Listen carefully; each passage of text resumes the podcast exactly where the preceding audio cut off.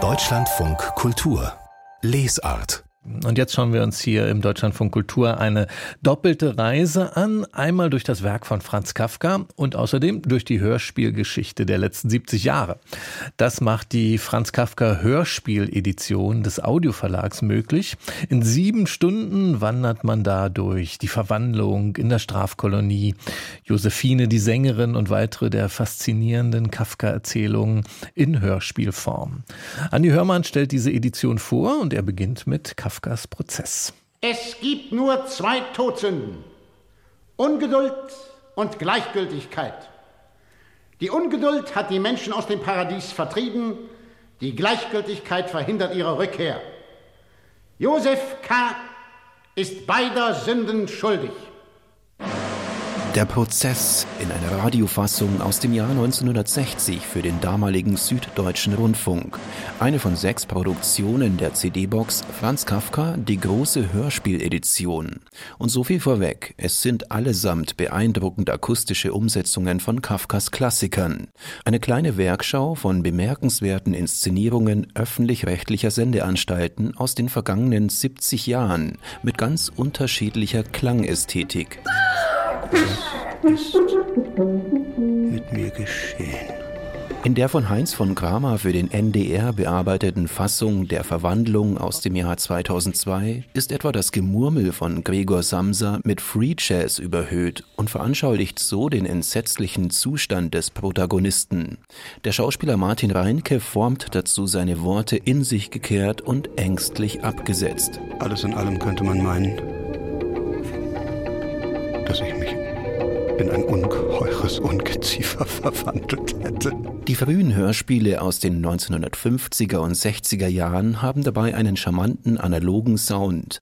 In der Radioumsetzung des Romans Amerika 1957 für den Südwestfunk versetzt uns etwa ein unaufhörliches Trepp auf, Trepp ab vor dem Hintergrund seichter Varietémusik in die Zeit der Straßenfeger-Krimis der Nachkriegsjahre. Hier bin ich doch noch nie gewesen. Diese Gänge, diese Treppen. Ah, vielleicht hier, wie? Nein, hier war ich auch noch nie. Jetzt, jetzt weiß ich überhaupt nicht mehr, wo ich bin. Eine puristisch inszenierte Radiofassung von In der Strafkolonie aus dem Jahr 1981 für den Schweizer Rundfunk, beeindruckt durch den Schauspieler Bruno Ganz als herausragenden Erzähler. Wollen Sie nicht näher kommen und sich die Nadeln ansehen? Sie sehen zweierlei Nadeln in vielfacher Anordnung, jede lange hat eine kurze neben sich. Die lange schreibt nämlich und die kurze spritzt Wasser aus, um das Blut abzuwaschen und die Schrift immer klar zu erhalten. Mit unterkühlt psychopathischer Stimme verkörpert Bruno Ganz die absurde Grausamkeit kafkaesker Ausweglosigkeit. In der Strafkolonie wird nämlich das Urteil nicht einfach verkündet. Es wird über einen Folterapparat dem Opfer stundenlang bis zu dessen Tod eintätowiert. Treten Sie zur Seite.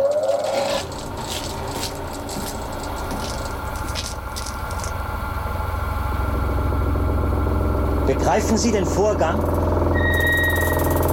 Egge fängt zu schreiben an. Und dann ist da noch Josephine, die Sängerin oder das Volk der Mäuse. Ein Musikdrama in der Produktion des WDR unter der Bearbeitung, Regie und Komposition von Heinz von Kramer aus dem Jahr 1985. Sie kann nicht einmal pfeifen. In dieser Fabel reflektiert Kafka über das Künstlerdasein. Die Maus Josephine ist eine so beliebte wie umstrittene Diva.